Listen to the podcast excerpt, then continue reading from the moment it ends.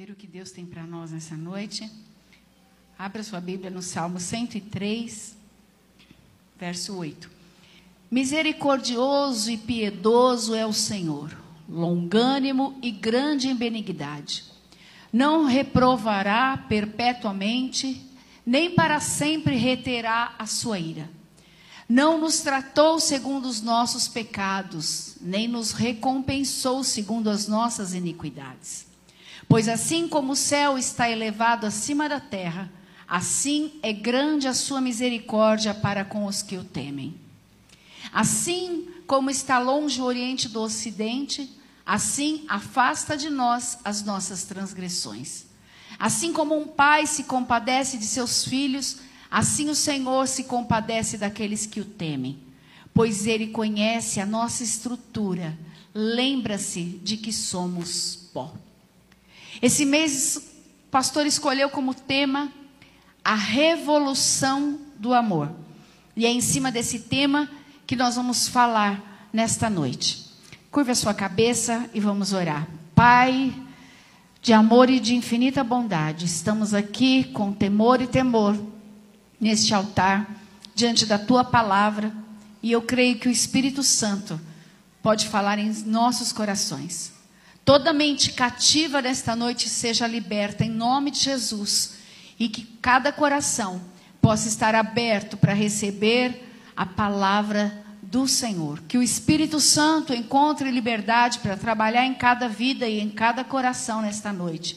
Nós te pedimos e te agradecemos por essa oportunidade em nome de Jesus. Então nós lemos aqui no Salmo 103, o verso até o do verso 8 até o verso 13, 14.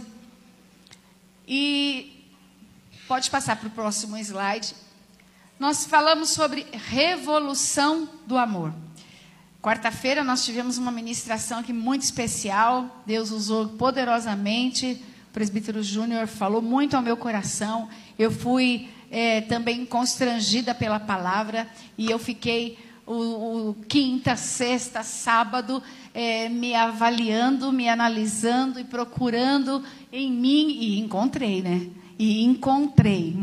Mas eu não vou falar o que, que eu encontrei, o que, que eu avaliei, porque é só para quem estava aqui. Ou então, quando você chegar na sua casa, hoje ou amanhã, você vai lá no YouTube e procura o culto de quarta-feira e ouve a ministração da palavra de Deus, que vai enriquecer a tua vida como enriqueceu a minha vida e de todos que estavam aqui presentes.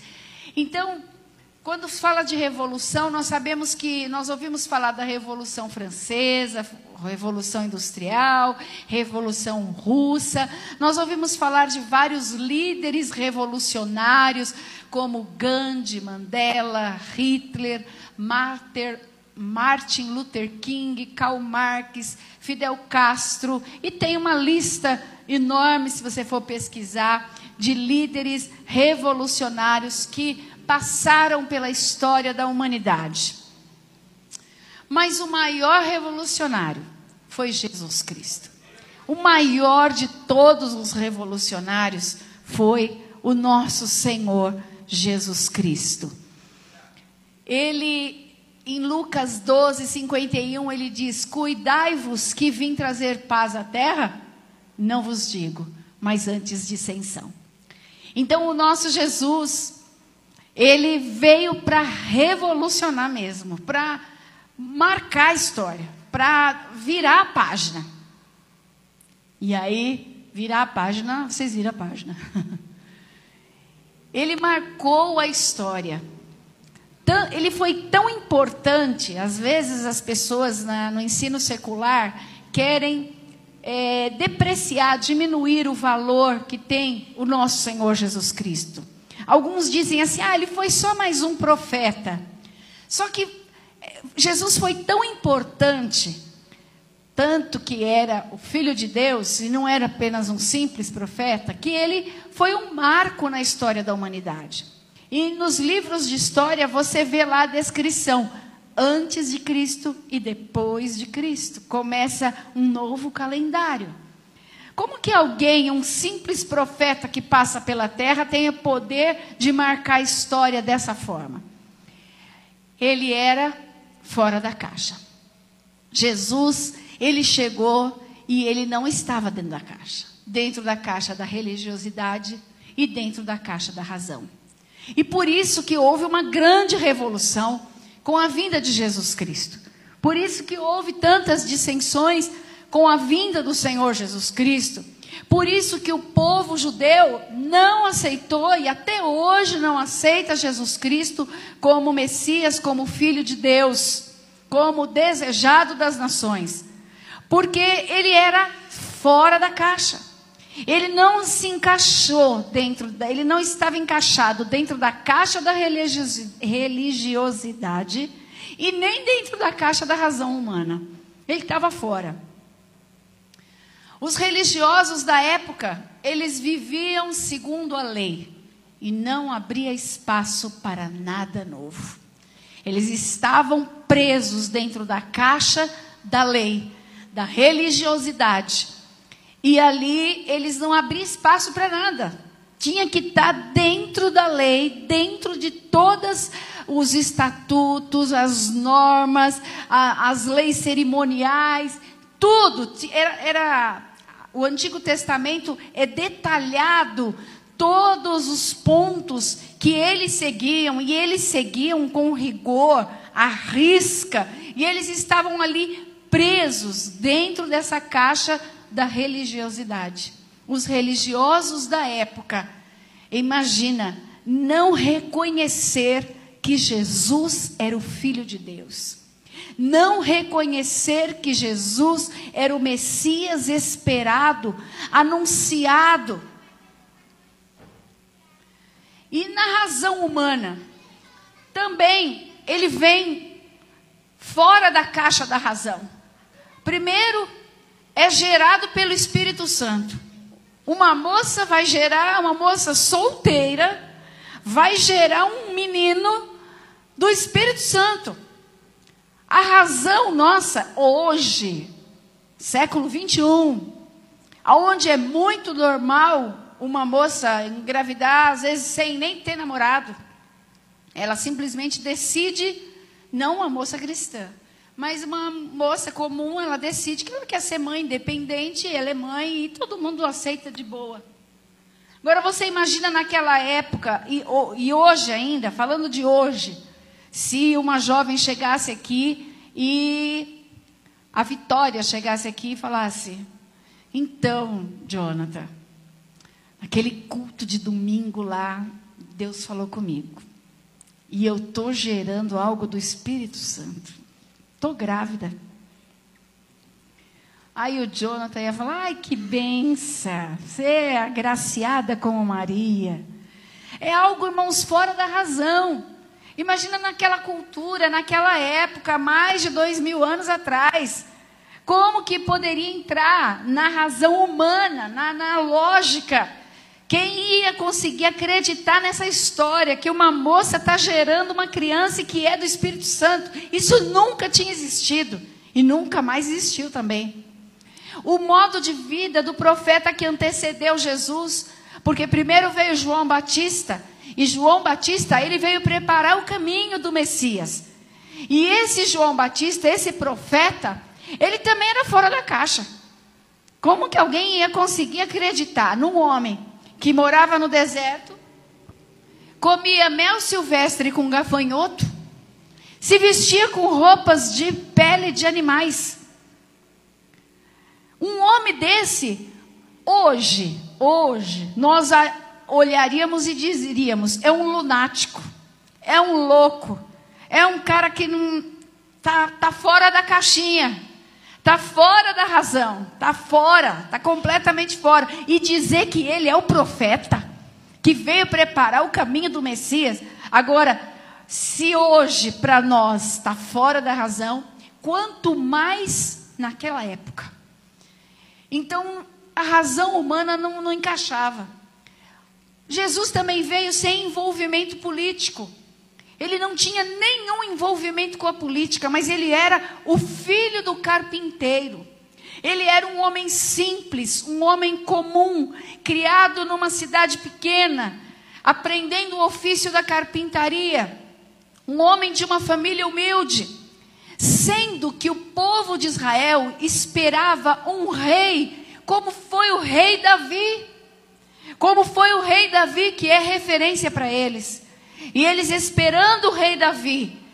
E aí aparece um homem simples, filho de um carpinteiro, nasceu numa manjedoura e estava ali, não se envolvia com política nenhuma. A razão humana estava fora. Esse não pode ser o Messias. Esse não pode ser o rei que nós estamos esperando. Ele vai trazer o reino de Deus. Quem? Como que esse, esse Zé Ninguém aí vai trazer o reino de Deus? Os profetas já haviam anunciado. Isaías, que é conhecido como profeta messiânico, porque ele falava, fala muito da vinda do Messias e como seria o Messias. E os profetas já haviam anunciado que viria um, viria um para reinar, para salvar, para libertar. Mas eles esperavam um rei dentro da caixa, dentro da religiosidade, dentro da razão, dentro dos padrões que eles estavam acostumados. Como que poderia surgir um profeta, o Messias, alguém completamente fora da caixa?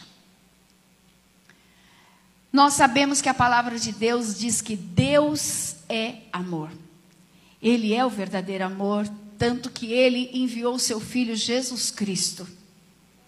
E a revolução do amor não começa agora, porque a nossa igreja aqui em Salto colocou esse tema, revolução do amor. Então agora vai começar a revolução do amor. A revolução do amor começou com a vinda de Jesus Cristo. Foi ali que começou a revolução do amor, com a vinda do Filho de Deus para salvar toda a humanidade perdida. Todos estavam destituídos da glória de Deus. Nenhum homem poderia ser salvo por suas obras, pelo cumprimento de toda lei, por estar dentro da caixa da religiosidade da época, vivendo toda a lei e os seus preceitos. Não havia salvação na lei. A lei matava. Mas Jesus, ele veio para trazer a salvação para a humanidade para derramar o seu sangue, para nos comprar, para pagar o preço. E ele veio e não mataram ele, ele se entregou, ele mesmo se deu. Ele se deu por nós, por amor, porque ele amou toda a humanidade. Ele amou a humanidade que estava vivendo há dois mil anos atrás. Ele amou a humanidade que estava vivendo em 1900, no século I, no século II, no século até o século 21 e até você e até os seus filhos e a sua descendência. Ele morreu por toda a humanidade. E ali começa a revolução do amor, porque ele traz um novo mandamento. Um homem completamente fora da caixa. E aí ele vem e ele fala assim: Eu trouxe um novo mandamento. Amarás, pois, ao Senhor teu Deus de todo o teu coração, de toda a tua alma, de todo o teu entendimento, de todas as tuas forças. Este é o primeiro mandamento. Esse foi o mandamento que Jesus trouxe. Porque se você cumprir este mandamento, você consegue cumprir todos os demais. Não tem como uma pessoa cumprir este mandamento, ela não consegue invalidar os outros. Cumprindo esse, ela cumpre todos os outros. Mas tentando cumprir os outros mandamentos, os religiosos não cumpriam nada. Não cumpriam nada. Estavam completamente desprovidos de amor, de fidelidade, de retidão, de conhecimento de quem era Deus estavam completamente cegos, enfiados dentro de uma caixa, cheios de soberba, de orgulho e cheios de razão. E aí vem Jesus Cristo. Jesus vem revolucionar. E aí tira as pessoas de dentro da caixa, as que querem sair da caixa. Jesus vem, ele traz a nova aliança, o novo mandamento. Ele tira o homem da caixa da lei, da antiga aliança e fala: agora um novo mandamento vos dou. Agora nós vamos viver, eu quero estabelecer uma nova aliança agora. E essa aliança é uma aliança eterna. Foi assim que Jesus veio. Foi essa revolução. Mas com o tempo, Jesus veio, revolucionou tudo, a ponto de, de todos rejeitarem ele, o seu próprio povo rejeitou, mas teve outros que reconheceram ele e reconheceram esse amor e começaram a viver esse mandamento. Mas o tempo foi passando e o cristão foi voltando para dentro da caixa. Porque o ser humano, ele tem essa necessidade. Ele tem essa necessidade de, de querer saber é, qual que é, como que é a caixinha. Eu quero entrar dentro, quero estar dentro da, da regrinha ali, eu quero estar dentro do quadradinho, eu quero estar dentro da caixa.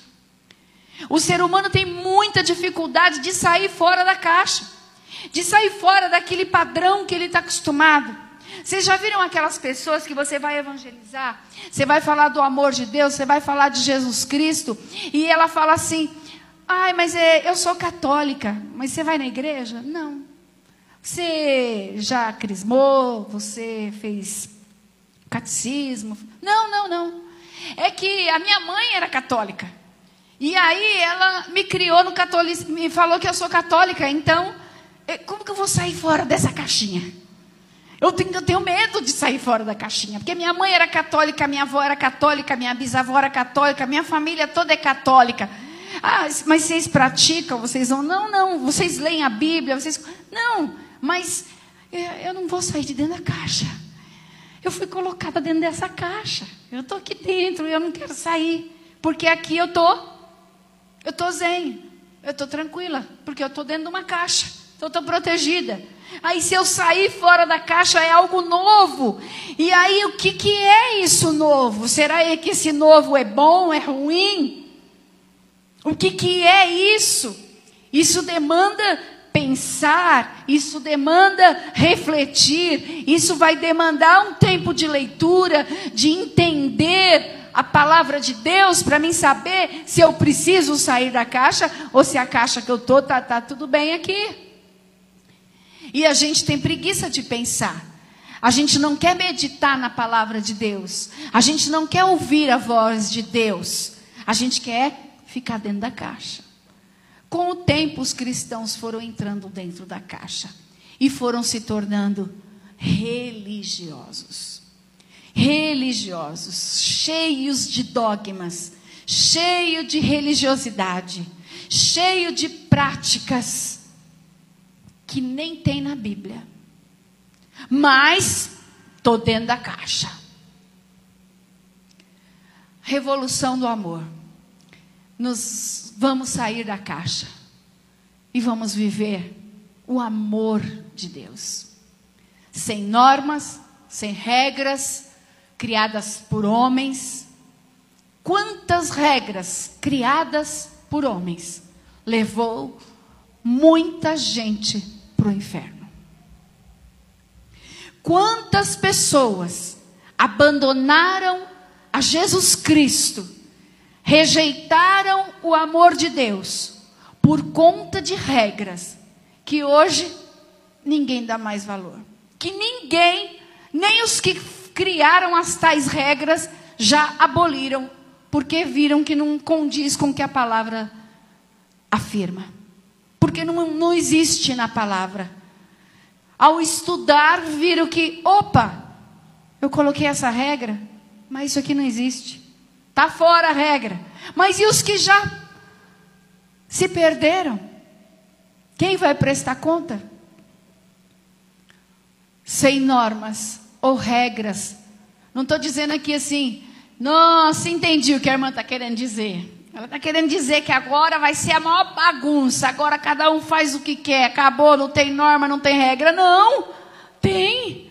Nós vamos viver o amor de Deus.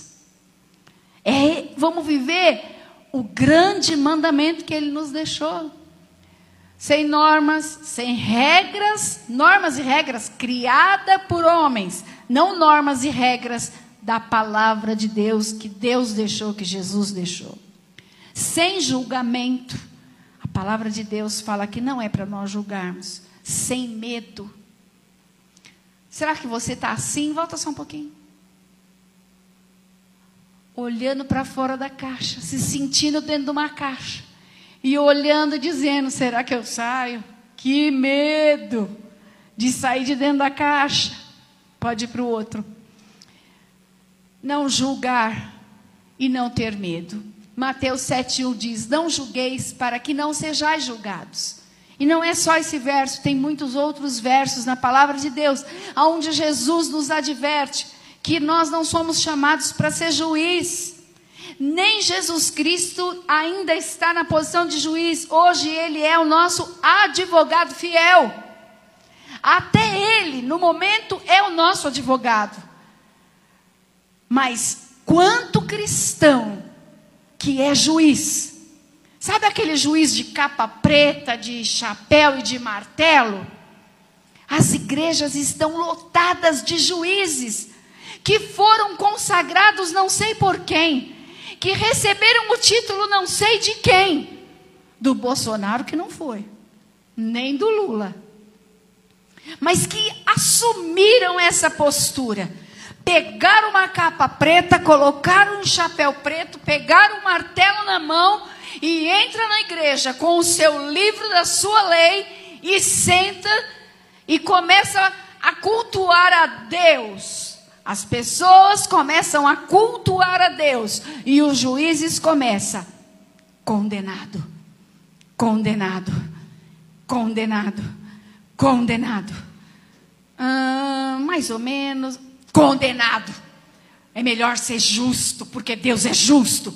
Condenado, condenado, condenado. No meu tribunal, a justiça de Deus paira, porque Deus é amor e também é justiça. E aí vai com o seu lindo discurso, usando vários textos bíblicos, e começa a condenar. E daqui a pouco, quando ele percebe, o culto acabou. O culto acabou. Nossa, que culto pesado. Também uma igreja cheia de gente condenada. Porque ele estava na sua posição de juiz. Ele não entrou na posição de adorador. Ele não conversou com Deus. Ele não ouviu a voz de Deus. Ele não teve comunhão com seu irmão. Ele não praticou o amor, ele não praticou a fé, ele não praticou o perdão, ele não viveu o maior e o grande mandamento, ele não ofereceu culto a Deus.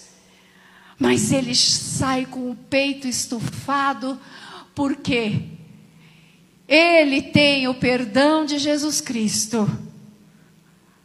Pena que está todo mundo condenado. 1 João 4,18: No amor não há medo. Ao contrário, o perfeito amor expulsa o medo, porque o medo supõe castigo. Aquele que tem medo não está aperfeiçoado em amor. Se você entrar na caixinha da religiosidade, irmãos, se você assumir a posição daquele que julga, ou daquele que tem tanto medo, tanto medo de desagradar a Deus, tanto medo de pecar, tanto medo de errar, tanto medo de não ir para o céu, tanto medo, tanto medo, mas não vive o perfeito amor. Porque o amor, o perfeito amor de Deus, ele lança fora todo medo. E você não consegue ser aperfeiçoado em amor O amor de Deus vai nos levar a sermos aperfeiçoados em amor. Sabe o que é isso? Ser aperfeiçoado em amor? Ser melhorando como cristão, como pessoa, como ser humano, como filho de Deus, até chegar à estatura de varão perfeito. Aperfeiçoado em amor é santificação todos os dias e estar melhorando cada dia mais. E agora eu começo a pregar. Agora nós vamos entrar na palavra de Deus. Não tem, não tem concordância o que eu falei, né? Eu já li tanto a palavra de Deus até agora, mas agora eu vou entrar na pregação. Nós já lemos bastante a palavra de Deus. Tópico número um da revolução do amor. Ainda bem que Deus é diferente. Ainda bem que Deus é bem diferente de mim e de você.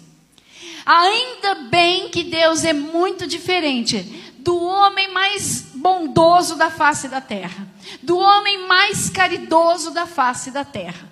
Ainda bem que Deus é diferente.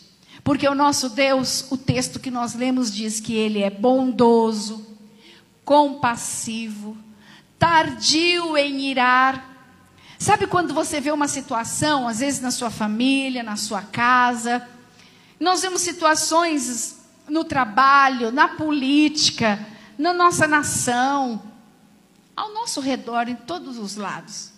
E a gente fica, meu Deus, meu Deus, a gente se chega a se irar. Fala, mas Deus não vai fazer nada, porque Ele é tardio em irar.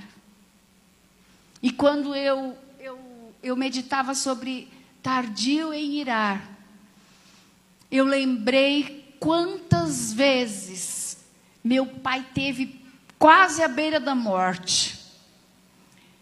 Mas ele era um miserável pecador e rolando na lama do pecado. Eu me lembrei de um dia que ele teve uma overdose, eu era muito criança ainda, e ele estava no banheiro e minha mãe me chamou correndo lá. Minha mãe me chamou correndo porque não sabia o que fazer, ele estava espumando pela boca e se batendo todo.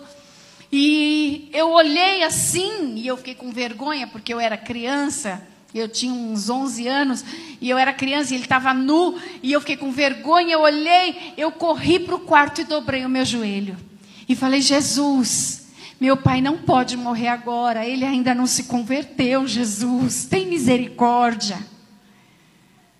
Depois, meu pai passou muitos anos, ele teve um infarto. Ele ficou quatro dias na UTI. Todos os dias que nós visitávamos ele, o médico dizia assim: ele não vai sobreviver. Ele não vai sobreviver. Você pode preparar a família que não vai sobreviver. Ele ficou quatro dias na UTI, saiu da UTI.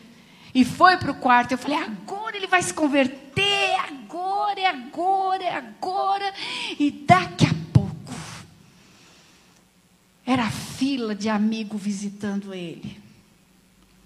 Você chegava a visitar, ele não estava. Ele tinha descido para ir no orelhão fazer as ligações dele, os contatinhos dele. Dentro do hospital. Quase morreu. Gente, aquilo me deu uma ira. Meu Deus, sei como que Deus é tão misericordioso. Porque a gente se ira. Falei, esse miserável não tem condição de ser salvo. Depois aprontou mil e uma com a minha mãe, com meus irmãos, só aprontava, aprontava, só decepções, decepções, decepções. Mas eu sempre lá, Jesus, tem misericórdia, salva meu pai, meus irmãos também orando, minha mãe. A minha mãe não sei se orava, não. Mas todo mundo lá, Jesus salva, Jesus tem misericórdia, Jesus tem misericórdia. Minha mãe acho que mata. mata. A gente, Jesus tem misericórdia, tem misericórdia. E a maioria da igreja aqui, só os mais novos não sabem que Jesus fez uma obra linda na vida do meu pai aos 76 anos.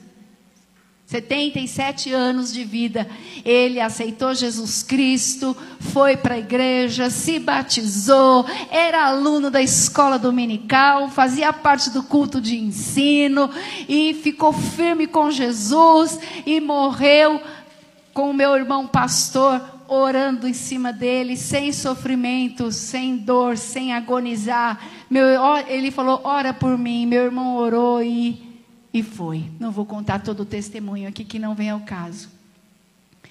Porque Deus é tardio em irar-se.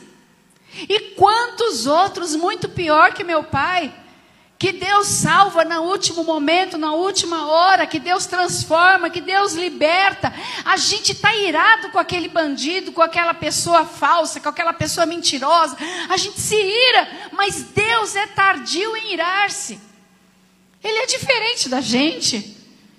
Como que nós vamos é, tentar entender esse Deus? Ele não vive nos repreendendo, irmãos. Ele corrige, mas ele encoraja. Deus não tem prazer de pegar um chicote e ficar, ó, nos malhando, não. Ele nos corrige, sim, nos corrige. E dói, hein? E dói. É melhor aprender estudando a palavra, porque se você não aprender na palavra, você aprende na prática. E na prática dói. Sabe quando você entra em dificuldade, em lutas, em provações?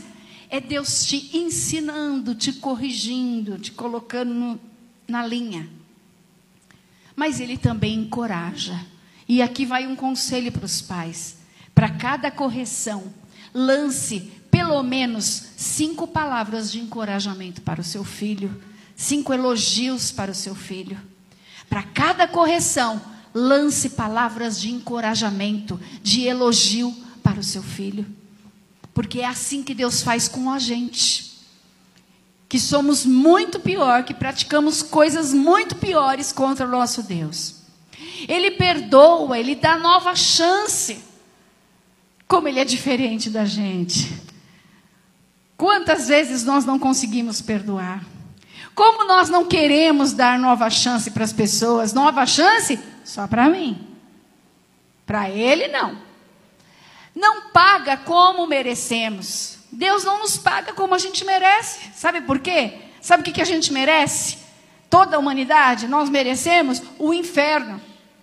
A condenação eterna. É isso que nós merecemos. Mas pela graça, Ele nos dá o que a gente não merece, que é a salvação eterna da nossa alma. É perdão dos nossos pecados. É a purificação pelo sangue de Jesus é perdão todos os dias. Ele nos ama infinitamente. Ele encoraja-nos ao arrependimento. Porque o perdão de Deus, ele é condicionado ao arrependimento. Ele não é, não é assim simplesmente, já me perdoa. Perdão tem que nascer aqui, ó. E Deus conhece. Eu não conheço, mas Deus conhece. Conhece lá no profundo. Ele te encoraja a você se arrepender se arrepende. Larga essa prática, para com isso, muda de vida. Eu te amo, eu tenho um plano na tua vida, eu tenho uma obra, tem muitas almas para ser salva através de você. Ele te encoraja a você se arrepender para que ele possa te perdoar, porque ele tem prazer em perdoar. Ele tem prazer nisso. E ele entende a nossa fragilidade humana, como nós lemos lá, sabe na nossa estrutura, sabe que somos pó. Ele entende a sua fragilidade. Ah, irmã, mas você nem sabe. Domingo aqui eu pedi perdão e essa semana não é que eu pequei de novo. Mas você tem convicção que você pecou e que você está arrependido. Ele sabe a tua fragilidade e ele está pronto para te perdoar. Segundo, andar em amor não é sugestão. Não é uma sugestão andar em amor, é uma ordem. Jesus não falou assim, ó, tem, tem aí uma sugestão para vocês, se vocês quiserem viver bem, vocês podem viver em amor, vocês podem escolher. Não, não é uma sugestão, é uma ordem. João 13, 34. Um novo mandamento vos dou, que vos ameis uns aos outros é ordem, é mandamento. Vocês têm que se amar uns aos outros. É ordenança. Isso é o novo de Deus para nós. É isso que Jesus veio trazer. Amar, não como talvez eu vou amar. Peraí, deixa eu ver. Ah, ela deu pêssego com creme de leite, que a gente mais gosta. Ah, então eu vou amar. Então eu vou amar. Ah, me deu um presente no meu aniversário. Ah, então esse aí eu vou amar. Ah, me convidou para almoçar na casa dela. Ah, esse então eu vou amar. Não! É amar. Amar é uma ordem. Terceiro, calma que eu já estou terminando. A verdadeira marca identificadora do cristão. Nós gostamos muito de dizer assim, aquela passagem de Marcos 16, 15, onde diz assim: colocarão a mão sobre os enfermos, eles serão curados, né? E estes sinais seguirão os que creem. Estes sinais seguirão os que creem. E aí a gente quer que tenha sinais que nos sigam. Tem uns que seguem sinais, né? Mas os sinais é para nos seguir. Mas, sabe quando você é conhecido como cristão, como discípulo de Jesus? Quando vocês amarem uns aos outros. Quando a gente viver esse amor, quando a gente viver esse mandamento de amar uns aos outros, sem julgamento, sem estender o dedo, com perdão, com misericórdia, amando, perdoando, vocês vão ser conhecidos quando vocês amarem uns aos outros. Irmãos, se nós nos amarmos uns aos outros, você vai ser conhecido pelo amor que você carrega. Será que as pessoas lá no seu trabalho, na sua família, o que, que, que, elas falam de você? Nossa, a Eli, ai, mas ela é tão amorosa. Nossa, é ela é um amor. Ela é um amor. Nossa, eu sinto tanto amor vindo da vida dela. Não, ela tem amor pelos filhos e pelo marido. O resto. Será que as pessoas te veem, te reconhecem, porque você carrega, você vive o amor, você vive esse mandamento que Jesus deu? Porque você ama verdadeiramente as pessoas, você ama o próximo como a ti mesmo. Ou você ama só o bem próximo, é o filho, é o marido, o pai, a mãe, a avó, se não for muito chata, né? Aí tudo bem. É assim? É assim? É assim que é que a gente quer ser chamado de cristão? É assim que a gente quer ver o poder de Deus ser manifesto no nosso meio? É assim que a gente quer ser cheio do Espírito Santo? É assim que a gente quer dizer que está com a veste branca e com a lamparina acesa? Sem isso aqui de amor? Sem amar? Na festa que nós tivemos aqui, a, a, a irmã que ministrou pela manhã, ela disse: Igreja, você está preparado para receber uma pessoa, uma mulher aqui dentro, com a genitália feminina? Porque ela fez uma cirurgia, mas que ela nasceu do sexo masculino. E ela já tem até o registro no cartório com nome feminino. E você, igreja, tem amor suficiente para receber essa pessoa que está até arrependida de ter feito essa cirurgia, que conheceu Jesus e que precisa do amor de Deus para cobrir ela, para cuidar dela. A igreja está preparada para isso. Nós estamos preparados para amar. Você está preparado para amar? Porque às vezes nós não estamos preparados, irmãos. A igreja hoje, ela não está preparada para olhar, para perdoar cara feia. Cara feia do outro que estava com de dente, com dor de barriga, que estava mal-humorado, que estava sei lá o que, o problema dele, olhou feio para você e você não consegue mais perdoar. Não piso mais naquela igreja. Fulano olhou para mim com a cara feia. Que, que cristão é esse? Cadê? Cadê o grande mandamento? Cadê? Que raso? Não, sabe, é um copo assim que não tem nenhuma gota de amor. Que cristianismo é esse? Ai, fulano, falaram que o fulano falou para o outro que falou de mim. E daí? Ame ele, ore por ele, perdoa ele. Você tem o amor de Jesus Cristo na tua vida. É mandamento amar. Não é opção, não é sugestão. É mandamento, é ordem. Amar. Você é cristão? A não ser que você não quer ser cristão. Não, não quero saber de ser filho de Deus, não. Isso aí está muito difícil. Esse negócio de amor aí está muito difícil para mim. Então, filho, está perdendo tempo. Vai, pegue suas trouxas e vai viver o mundão aí. Mas quer ir morar com Jesus? Quer ser cristão? Quer viver a palavra de Deus? Então tem que começar pela base. Essa base, irmãos, essa base é um alicerce muito forte. Viver esse mandamento. Viver esse mandamento. Se você viver esse mandamento, é uma estrutura tão forte que você se torna um cristão que não cai por qualquer coisa, não, porque você vive em amor. Mas eu não tive oportunidade.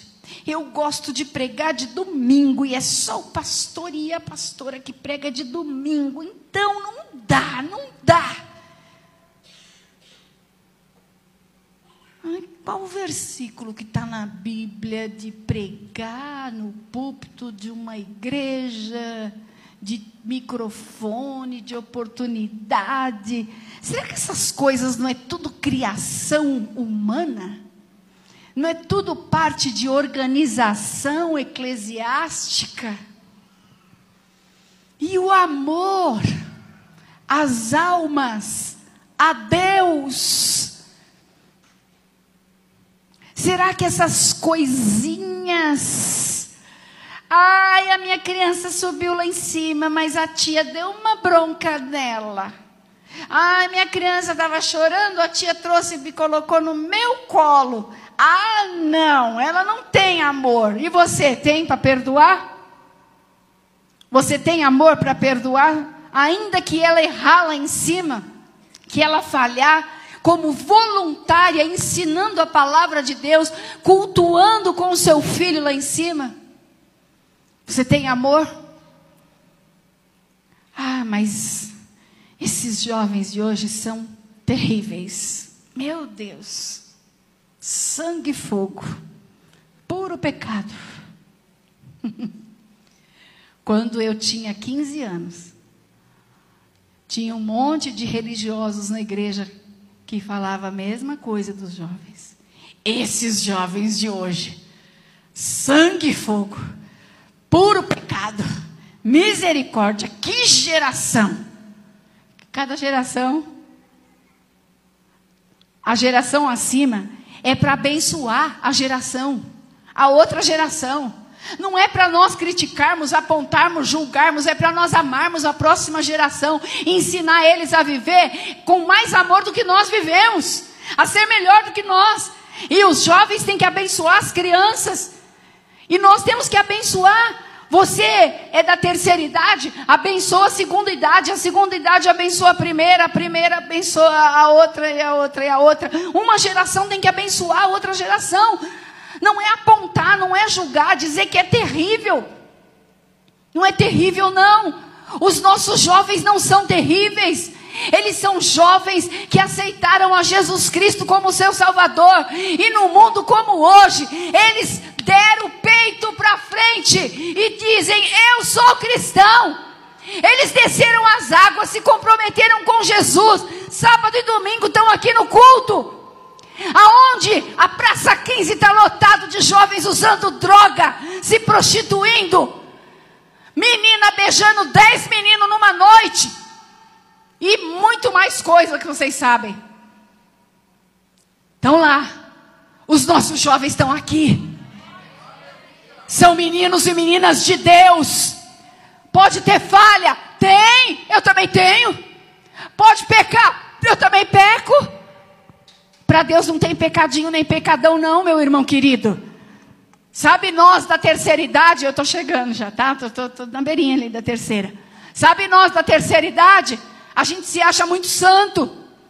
E de santidade, acho que nós estamos um pouquinho longe se a gente não tiver um tanto assim de amor. Meu Deus, por que Jesus?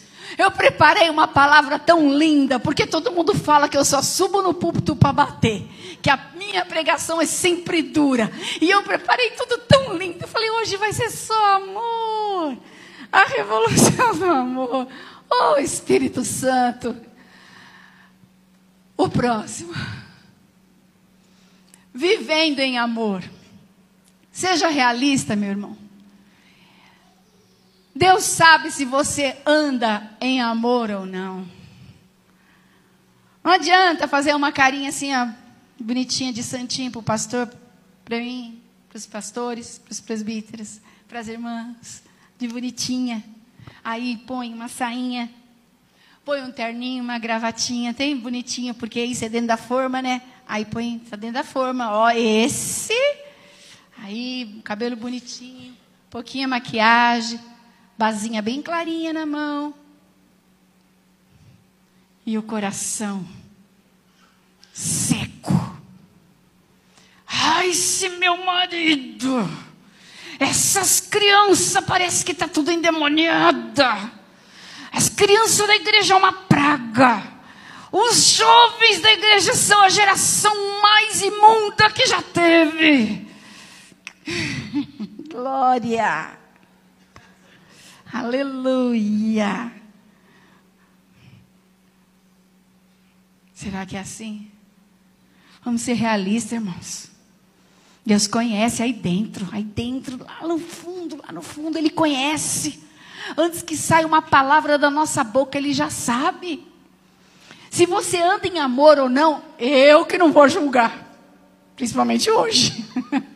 Mas Ele sabe. E se você entendeu esse valor que tem o amor que nós temos que viver, o amor de Deus, falar do amor de Deus é fácil, mas Ele quer que a gente viva esse amor. E é aí que o negócio começa a ficar estreito. Porque não é falar, ai, Deus ama, Deus perdoa, Deus é amor. Não.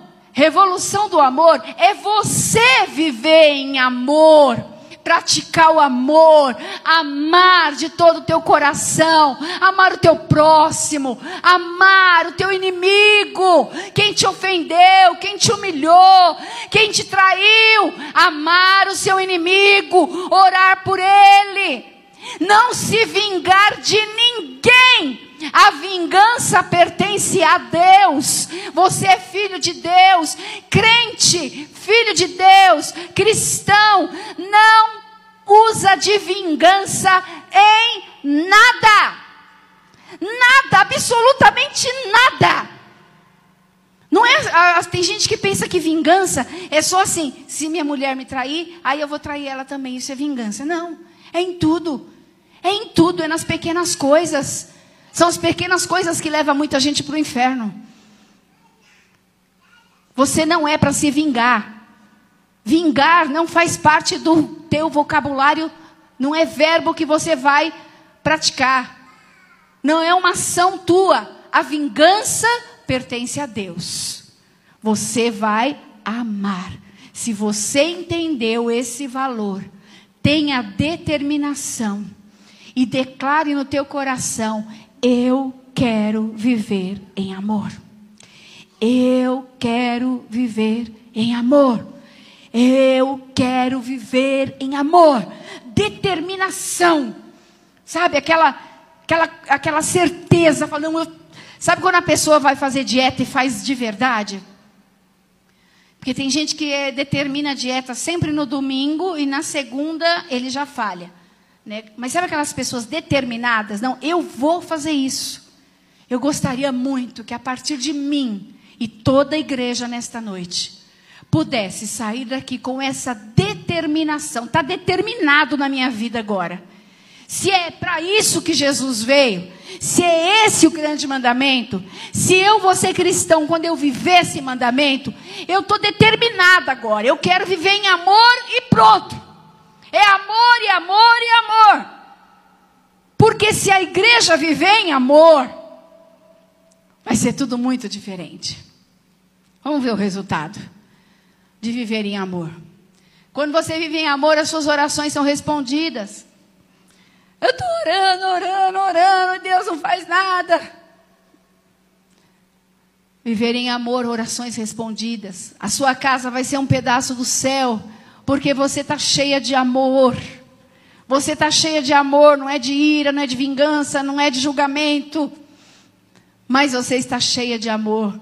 Você vai construir um alicerce de cura. A falta de amor e de perdão traz doenças físicas e hoje o que tem de mais comum na vida, na humanidade, na nossa geração, são pessoas doentes por conta de não amar e não liberar perdão. Aí fica doente, fica doente porque não consegue amar e liberar perdão. Comece a determinar que você vai viver em amor para que você possa construir um alicerce de cura para a tua vida tem mais resultados. Se torna uma pessoa que atrai os outros. Atrai. Sabe aquelas pessoas amorosas? Todo mundo quer estar perto dela, porque ela vive em amor. Ela é puro amor. A palavra dela é doce. O abraço dela é gostoso. As atitudes dela é tudo em amor. Então ela atrai pessoas. Elas, você vai se tornar emocionalmente inteligente, porque você vai saber se relacionar bem com todo mundo. Porque se você ama todo mundo, você perdoa todo mundo, você não se vinga de ninguém, você vai ter relacionamento bom com todo mundo. E é hoje o que as empresas estão esperando. Pessoas que sabem se relacionar, trabalhar em equipe, se relacionar com os outros, aceitar as deficiências, os defeitos dos outros, perdoar e conseguir conviver com elas. Essas são as pessoas bem-sucedidas. As portas do sucesso vai se abrir para você. Porque você vai saber se relacionar com pessoas na escola, no trabalho, na família, na vizinhança, em todo lugar. E as pessoas vão ver Cristo em você. Conclusão. Através da fé. Porque tem que crer. Tome posse dessa natureza divina. Somos capaz, cap, coparticipantes dessa natureza. Nós somos filhos de Deus. Nós somos coparticipantes dessa natureza divina. Qual é a natureza divina? Deus é amor. Então nós também temos, nós recebemos de Deus uma partícula desse amor. Porque o Espírito Santo de Deus habita em mim. E quando eu tenho o Espírito de Deus em mim, eu tenho amor, porque o fruto do Espírito é amor. O fruto do Espírito é amor. Então aí começou a ficar fácil. Eu não vou apenas amar na razão. Primeiro tenha na razão, entendeu essa palavra hoje, meditou nela, ouviu. Mas eu tenho algo mais do que isso. Eu tenho o Espírito Santo aqui para me ajudar a amar. Eu tenho o Espírito Santo para ajudar a amar. Não coloque barreiras para o Espírito de Deus operar em você e através de você. Mas tome posse desse amor. Ministério de Louvor, por favor. É pela fé, eu creio. Você crê. Você fala, nossa, irmã, eu estou me sentindo hoje um miserável pecador, uma pessoa, um nada. Acho que eu não amo nada. Mas você tem o Espírito Santo. Declare nessa noite: eu quero viver em amor. Eu preciso viver em amor. Esse mundo está perdido, por quê? Porque eu não estou vivendo o amor de Jesus Cristo. Porque quando as pessoas virem o amor de Jesus Cristo na minha vida, as pessoas vão ser atraídas por esse amor elas vão ser atraídas por este amor, e quando elas chegarem perto de mim, eu vou envolver elas com esse amor que vem da parte de Deus. Por que, que o banco do teu lado está vazio?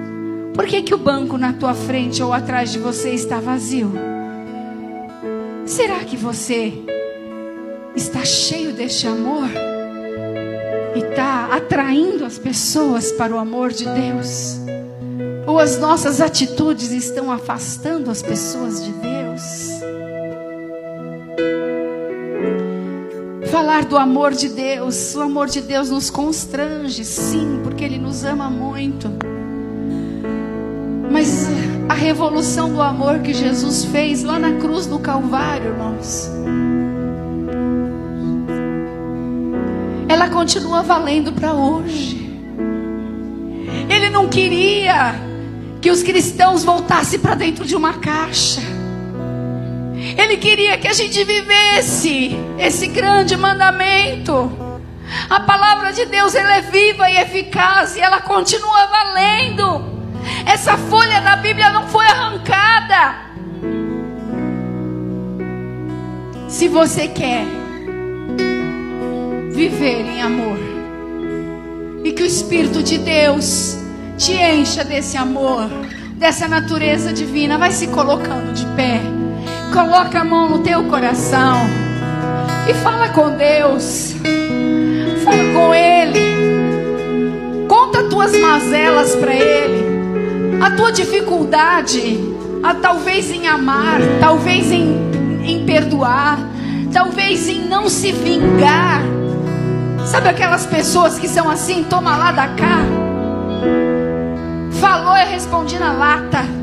Fez para mim, vou dar o troco. Isso não é atitude de crente, não. Você faz isso, se arrepende hoje. Isso não é atitude de cristão. Cristão ama, cristão perdoa, cristão abraça. Cristão não se vinga, cristão não julga, cristão perdoa. E é isso que Deus quer que a gente viva. Ele quer que a gente viva esse amor.